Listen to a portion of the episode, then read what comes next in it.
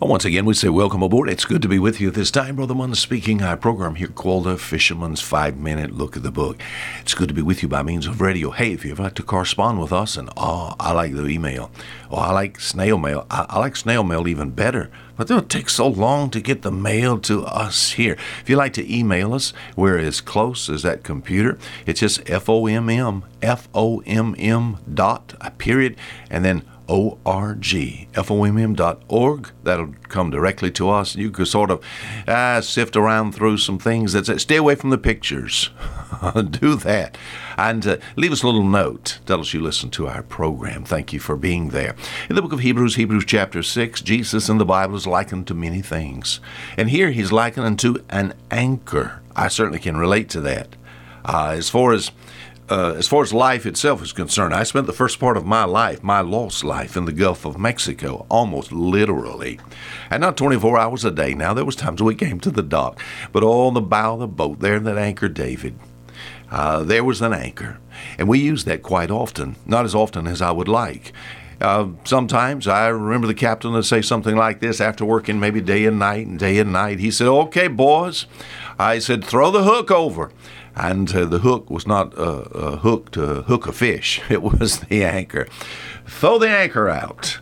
And of course, pave out a certain amount of rope depending upon, and cable depending upon how deep we were anchoring in. You know what we could do? Oh, we could clean the deck off and have something to eat. We could go to bed. Oh, what a blessing to be able to go and just lay in that bunk for just a little while to get some rest. Now, God knew we needed rest here in this life. So, one of the things he likened our Lord unto, not only just a sheep, not only just a lion, not only just a lily of the valley nor a morning star, he's called here an anchor. What? Because in Jesus Christ I find perfect security and rest. Came to know him in 1966, a lot of years ago. Peace and security came to my heart and soul. You know, as far as Jesus, he's described in the Bible as being the living Word of God. Now, Jesus is not with us today. Now, he sent to us the Holy Spirit. Spirit of God lives inside of believers. But uh, the living Word, I have the written Word here. We talked about this yesterday. I'm glad I have the anchor of the Word of God. And in this book, I find the anchor of security in an unstable, insecure world. How can I have some security? How can I be stable? So many Christian people are just tossed to and fro.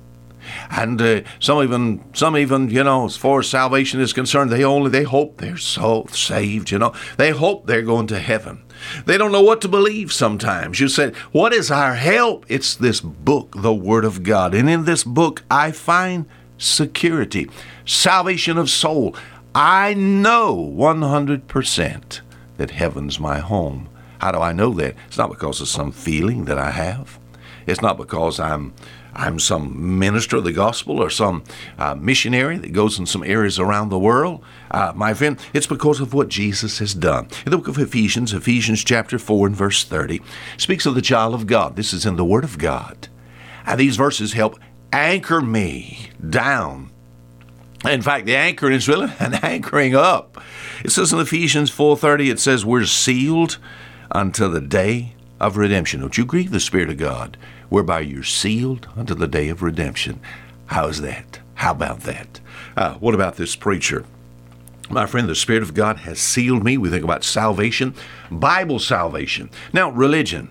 The, re- the salvation that religion can give, you can have today and lose tomorrow. I meet a lot of people, and they say, I was saved. You know, I, I was a believer. I was, they they lost what they had, and see that's what the world gives. That's what you know false denominations and religions give, and religion in general is you doing some things, and if you do enough things, they would declare that you're saved. But salvation of soul, as directed and given here in this book, is a salvation that lasts forever because it comes from God. It doesn't come from me. It doesn't come from what you did. It comes from what Jesus did. 1 Peter chapter 1 says we're kept by the power of God. Jude verse 24, some people say, I'm worried about falling, worried about fall unto him that is able to keep you from falling. So in this book, I find security in Jesus Christ, whereby when I lay my head on a pillow at night, I can say, I know that salvation is real. I know heaven is my home. Security as found in this book as an anchor of the soul, which is Jesus Christ. Until tomorrow, Fisher fisherman.